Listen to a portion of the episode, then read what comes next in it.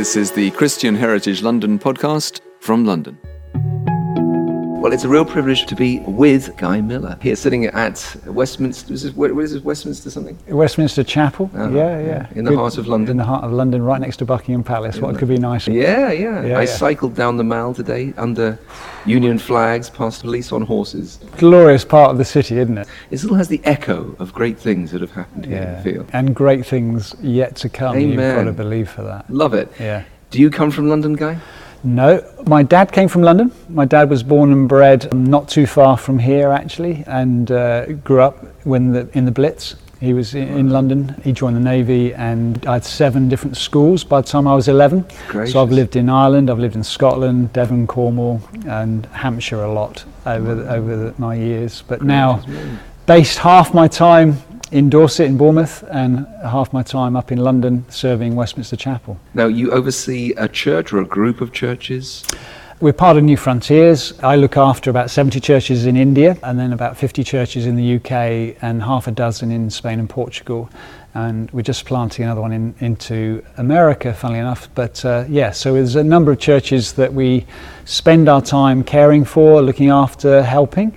We've come to London specifically to try and encourage and help this church here, this incredible church, to grow and to embrace the challenges that are mm. around us today. Mm. So Heather and I have given a two-year commitment to be in London to serve this this incredible church. And you, you got to know some of your, your neighbours in your block there? I mean, it's interesting. We had a tea party for our neighbours, and uh, you've got people very high up. Mean, one one was the director of Andrew Lloyd Webber's something musical, and another's high up in the Bank of England. So they're a little bit sort of different from our background. Uh, but our other neighbours, which are we're very close to, are the, people who sleep on the streets. So Heather and I like to go out and uh, get to know them, uh, which is a real joy. I was working in the city a little while ago, and there was uh, I was talking to my friend who was selling the big issue on the street outside our office, and this huge car drove past, and sitting in the back was the Queen. Wow. And as she turned a corner to go towards Guildhall, my friend said. She didn't acknowledge me, which I rather liked. My- Well, Heather's, Heather's seen, uh, I think it was uh, William and Kate go past. I haven't seen anybody famous, unfortunately. Yeah, so um, this is an extraordinary location to be in, uh, the middle of Westminster. It's an area which used to have a community around it, Yep. but it's an area now which, I mean, how much, I suppose the residential around here is not from people who necessarily come from here. A few weeks ago, we did an outreach uh, team here, um, which was great. So we did street work and uh, music and testimony on the streets. We spent the Saturday serving a local community, uh, five minute walk from here, uh, sort of a council area. Uh, Uh-huh, so there are genuinely poor people literally within five minutes of here. Most of them are not British born, as it were, Mm, f- first generation. So uh, language is a challenge Mm. and helping them. So we, we did children's work, we did face painting, we cleaned windows, Oh, and we got to know quite a few neighbours. And, and some of them came along on the following Sunday just to check us out. They hadn't even heard there was a church here. So five minutes from here, going towards Pimlico, and you, there are genuine needy people all Wow. around, and uh, they are our local community. Oh, Yeah. strong. That's powerful. Now, uh, Guy, did you come from a believing family yourself?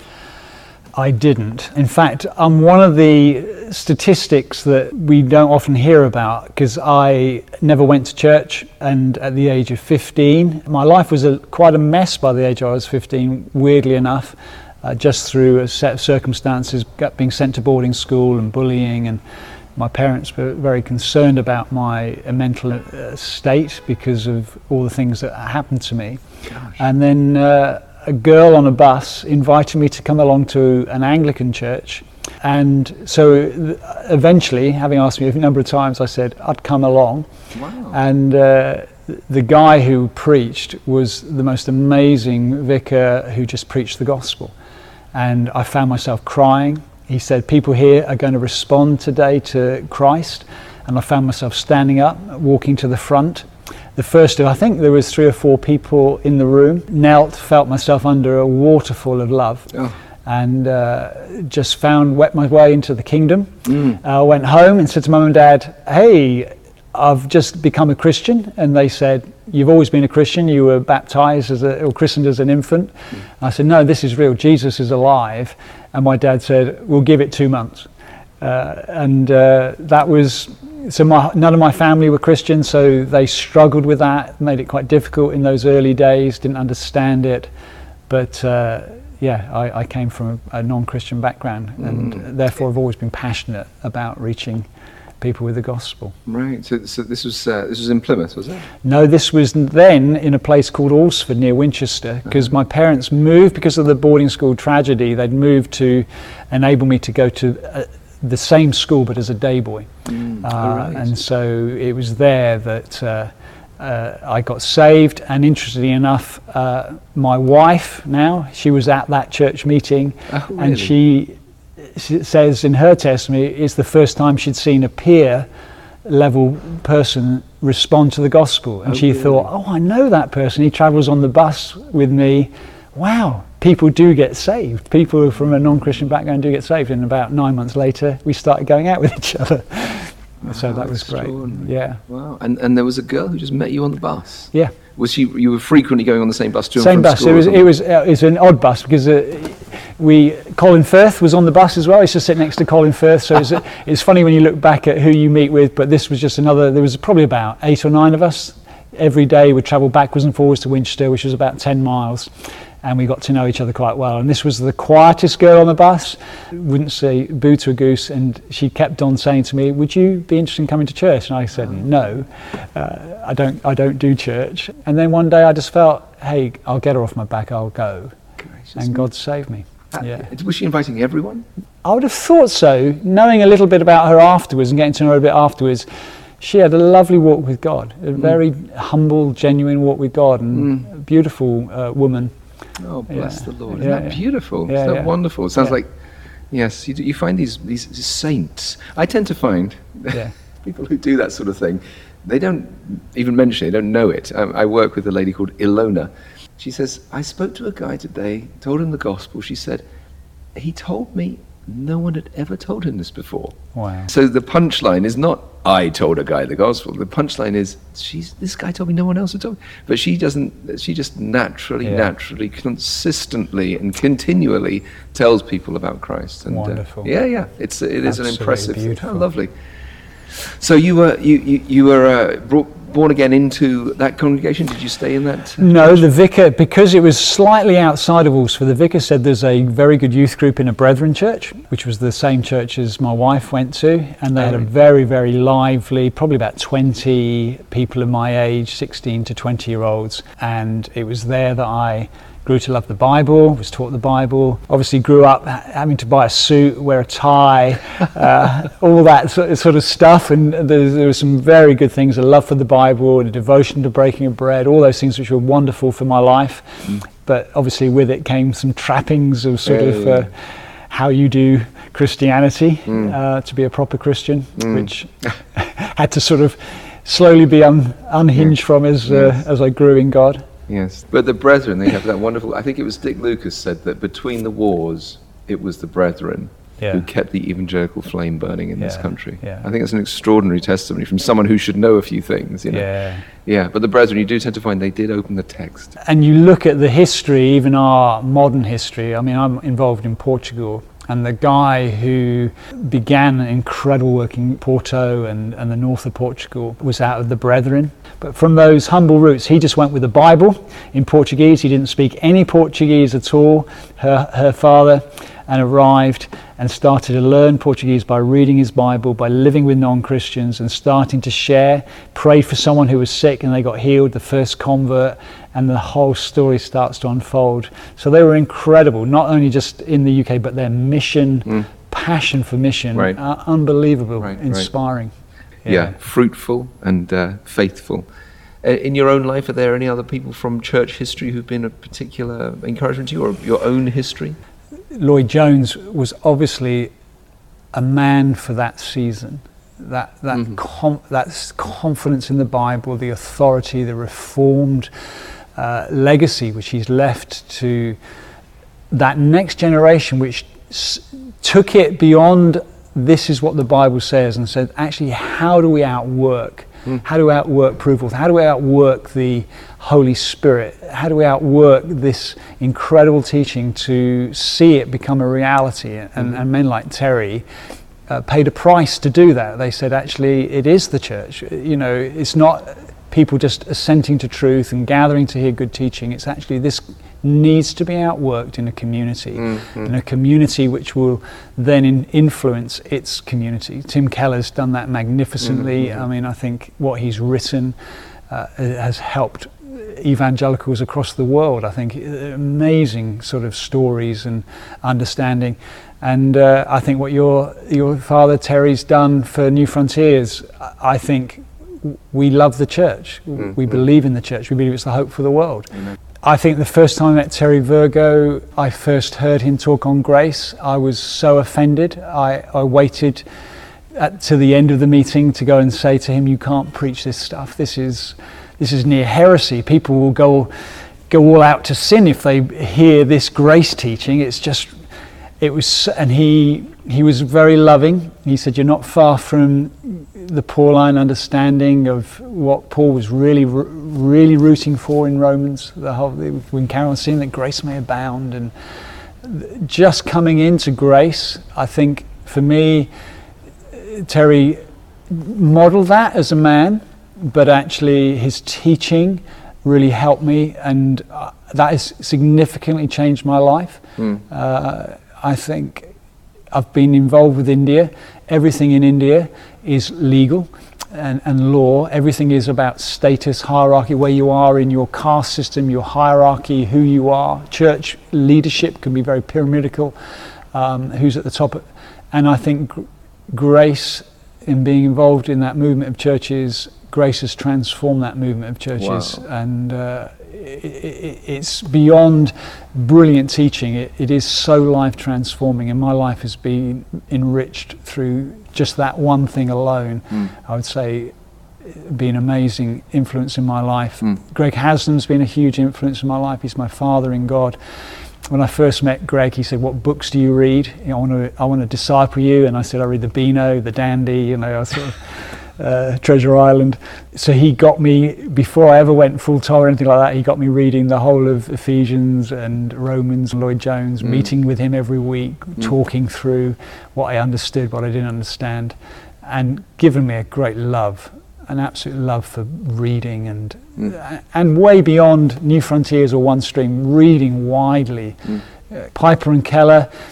I would say I've probably read nearly everything they've written. I, I think they've been outstanding statesmen. C.S. Lewis is my personal sort of favourite read just because he is so pithy and clever. He was a man before his time in a way, and so uh, Lewis was is one of my heroes. When I got saved, I, I mean, I read first one of the first Christian books was John Bunyan. Uh, I did a pilgrimage a few years ago and went to Bedford, sat in the mock-up cell that he would, the same size cell in the museum there, and I just wept. Just thought this guy paid a huge price with, with such poverty, his family.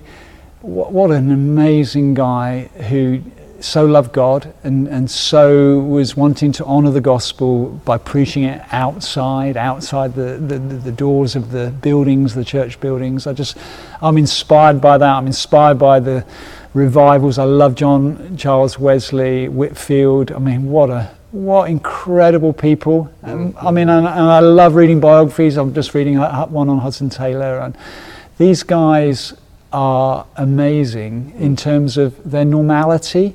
Uh, they're just so ordinary. The struggles, when you read their biographies, they were very real struggles, struggles we all have, and yet their love for Jesus, their love for the people who were lost, shines out, and you think. So I, I, I, I think it's a healthy diet, personally, to read one or two biographies a year for, Amen. for us who are Christians, because I think that we stand on their shoulders. We, mm. we really stand on their shoulders, and we're not going to reinvent the wheel. They, they knew something of God in their generation, and they, they, they've handed a baton to us and said, You need to live in your world in, with that same desire, those same passions, that same centering of your life to, the, to those truths. And uh, so I think it's a healthy thing. Everyone I disciple, I say, you, you've got to become a reader, you've got to read some biographies. And, and some of the modern scholars, actually, I didn't mention Eugene Peterson, I think he is Uh, he's a, a pastor to pastors. I think Okay. what he writes Mm. connects at such a heart level with pastors Mm. today. I think he, he he's a very clever man, very good thinker, but he understands the challenges of pa- modern pastoral ministry. Mm. And again, I, I've been really encouraged to read everything he's written as well. Mm. I've been birthed in Lloyd Jones, read his, uh, you know, his marvelous series, Romans, Ephesians, just loved that Reformed teaching. And when you talk about Westminster Chapel, his, his is the name that most people who are of my generation and older would immediately go to. And then finding out, since I've been here, about Samuel Martin, the first congregational minister at this church, and just totally inspired by his life, and a name I'd never even heard of before. Right. Right. And now I Yeah. think, wow, that is what a what a guy he was. Right. So Samuel Martin. How many years before Lloyd Jones was Samuel Martin here? He was the first minister here, Oh, really? 1842, Uh-huh. at the age of, tender age of 25. Uh, his second uh, pastorate, he started to lead here. It wasn't in this building. There was a building, the old building, which is just the end of what is Westminster Chapel, down this way, uh, is where he started. Within a five minute walk is what Dickens called the Devil's Acre, It's because there were open sewers, there was all kinds of vice, drunkenness, prostitution. And this man was incredibly inspired to help the poor. He, he, the first building works he did was to build schoolrooms. So he started to educate the children, Mm. teach them, have Sunday schools and other classes where he'd bring children in and teach and get them educated. Um, and really spent himself in terms of he was an evangelical, he preached the gospel. Uh, he was a very clever man. He was really inspired by loads of others, Faraday and other people. He was, he was a very interesting communicator, apparently, and grew a church uh, steadily through preaching the gospel. And uh, so the church grew and grew until eventually they had to knock down or knock down most of it to build in 1864, 1865 this, what we now know as Westminster Chapel, this incredible building which sat then two and a half thousand people. He, he saw, I think, about a thousand people uh, saved and added in, in, that, in that time. Died quite young. I mean, again, incredible guy. Uh, died at 61.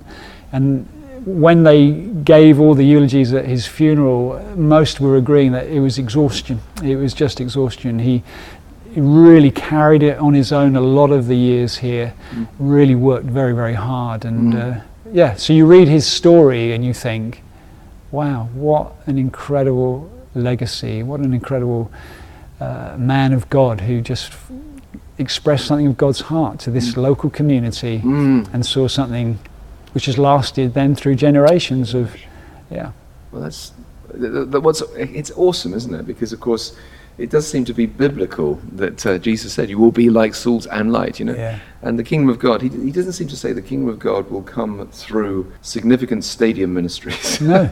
the kingdom of God comes uh, like a woman uh, put a little bit of yeast into the dough until the whole thing was leavened, and you see that beautiful picture of faithful gospel ministry. Which no presumably there was no kind of stigma for the, sto- the social gospel back then, and so he was just sounds and very he was very gospel orientated. They say in his biography, they say there was a real lack of confidence in the gospel at that time, and he had a tremendous confidence that actually the gospel would bear fruit. And so he preached the gospel uh, unashamedly and uh, taught it in a way which was very accessible. As I said, with his interest in all things, you know, natural.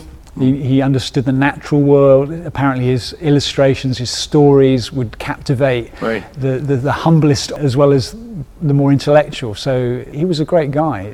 If there was a biography or a couple of biographies you might recommend to a, to a young thinker, a young believer.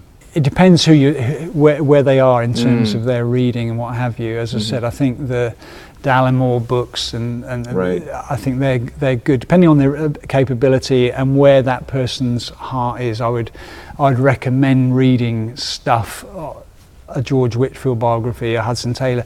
Heather and I love Through Gates of Splendor. We love the story of Jim Elliot and modern and his quotations. I mean, I, I'm always coming out with Elliot quotes. Oh, like, where- wherever you are, be all there. You know, the, the, the, Wow. the, those sort of those faithful in the small things sort of guys who paid an, the ultimate price, but actually lived, which is which is the whole point of biography, lived the day-to-day life with the frustrations, the limitations, everything else. They lived all out for God. It, it, we always go to the end part of the story and think, "Wow, what incredible!" But actually, they they lived in a reality, a day-to-day reality, which is accessible to all of us and, yeah. and inspire all of us to live in that in, in that way.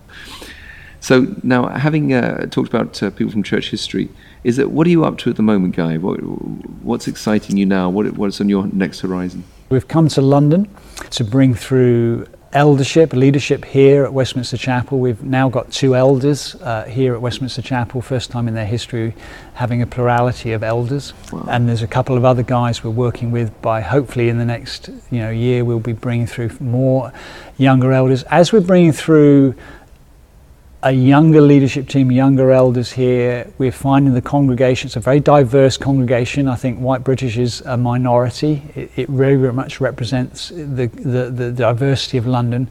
So Heather and I are absolutely loving that, absolutely loving it. And we're seeing more students, more young people particularly being drawn here to the chapel. So it's, it is a diverse age, diverse congregation but how we help this church uh, turn out into its community, have a confidence with the gospel, have a, have a confidence that God wants to see people born again and saved. This incredible church which had a voice has had a voice over many years that it doesn't lose that voice and it plays its part in in in a, in a capital city in terms of linking arms with other amazing denominations and groups of churches and finds its voice in that so we're finding amazing grace for it. We, Heather and I, you know, we're going backwards and forwards quite a lot from Bournemouth, but we're loving it. We, we love the leadership here. We love the diversity here. We are increasingly getting to know the community around the four walls of this place. So that's, I, th- I think, one of my big prayers, my big hopes. We've given a two-year commitment to be up here, sort of like half our time. And my, my dream is isn't actually weirdly enough a lot of people have died on this sort of battlefield of we've got to fill the chapel. Mm. Uh, my my dream is that we produce a church, mm. uh, a church which represents its community, which regularly sees people saved, a church which raises leaders to plant more churches across London, a church which welcomes the poor and needy and uh, is known for that. It's mm. in its DNA. We need to restore that. Mm. A church which is known for its preaching, a high view of the gospel, a high view of the word of God, but a church which is a place to encounter God, that actually it, it, it's, there's a risky place to come to because we anticipate the Holy Spirit moving, we anticipate people will, will be undone as they come into this place and they meet as a church to encounter the living presence of God. So that's what we're doing in London. Sweet. Hope we can serve it well. Mm, mm. Yeah. What you, the word that comes to mind when you think in, when you, when you talk about those variables is a word which I think you find in one John. It's this idea of maturity, mm. coming to maturity of um, a church coming to maturity. What would some, be some of the variables that you see in, involved in that? Because we're living in a time when people will pick and choose a congregation based on mm. the smallest preferences, the smallest offences, all mm. kinds of, and we have transient uh, population living in big cities at the moment, and so on. What are some things you see as maturity? I think, I mean, I think, I think it's Eugene Peterson who says maturity is self-government under God. I think you are trying Strong. to uh, get people to live under not the governance of men and institutions or denominations or streams. You're getting them to go back to the Bible a confidence in the Bible, a reading of the Bible, uh, an undoing in the Bible in terms of that confidence is lacking, I believe. And I believe uh, in a younger generation, they can soundbite, and we're living with lots of echoes, uh, people who can repeat what others are saying and doing and chasing the latest. Maturity for me is actually seeing the, that actually I'm called as a believer to become more like Christ, and the way I'm going to do that is through a devotion to the, the Bible, a devotion to a local church, not church hopping from church to church, looking for the latest, the biggest, the most famous. Mm.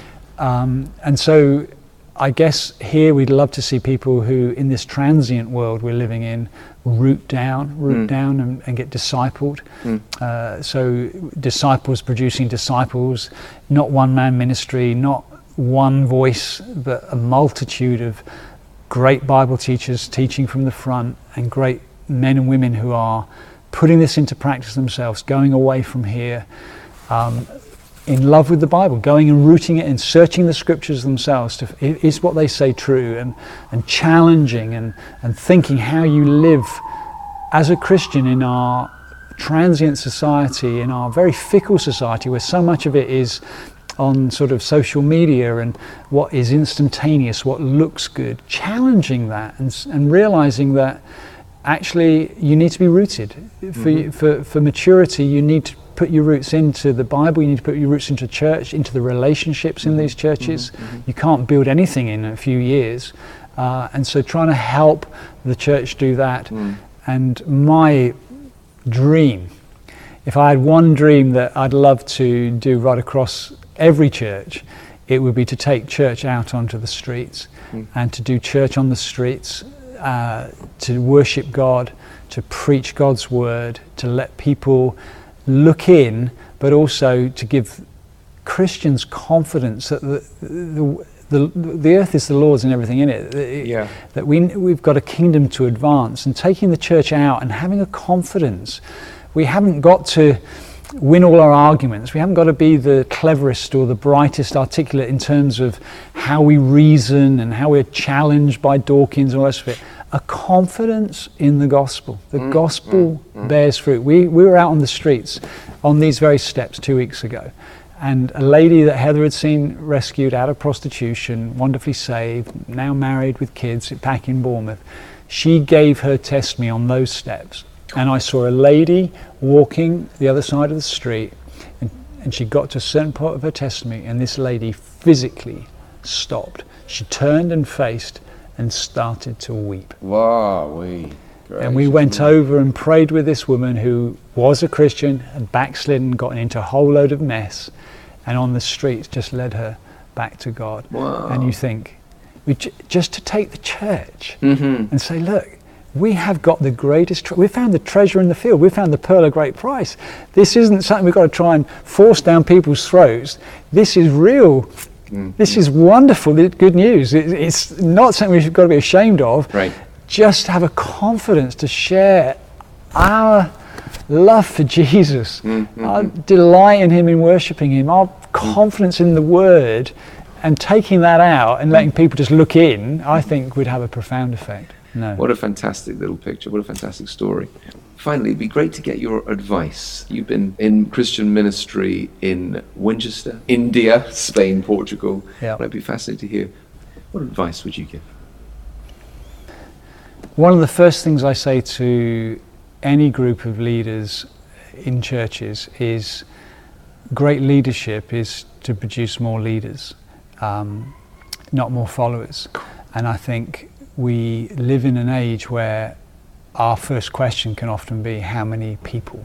Mm. Um, and I'm not convinced that's the measurement God will use on my life. I'm convinced more that the Great Commission was go and make disciples. I mean, William, uh, you, you mentioned earlier about biographies, William Carey.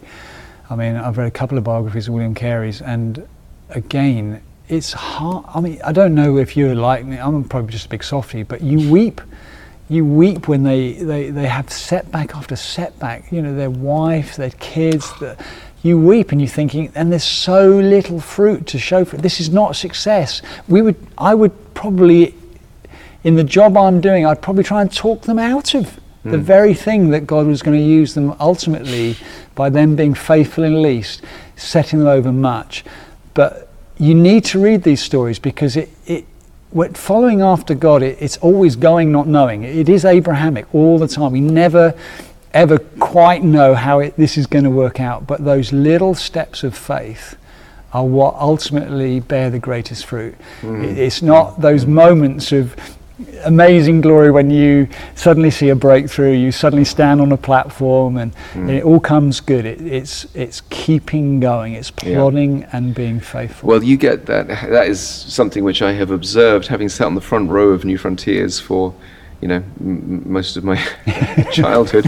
One thing that was striking to me was the kind of Thursday mornings where the local pastors would gather and pray. yeah. You know, you might see a guy who's he's just faithfully serving his church quietly, just keeping on going, and it's hard. Yeah. And he's showing up week by week, and then Thursday morning he shows up, and there's a guy sitting opposite, and someone got saved on Sunday, Yeah. and you think, well, no one got saved in my congregation, but it's happening, Yeah. and I'm sitting opposite someone who had that happen. Yeah. Encouragement, let's pray, and then someone else says, I really need help in this particular area, and here's the guy sitting here thinking.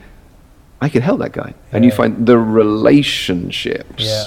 seem to be so healthy in that sense. And that's, uh, I, I But think. uh, I would say your dad modeled that and has continued to model that because if we come in with a performance as leaders, we're insecure, there's none on our alpha course, we've had five people leave since the last prayer meeting. If you only model success, you l- become more and more isolated.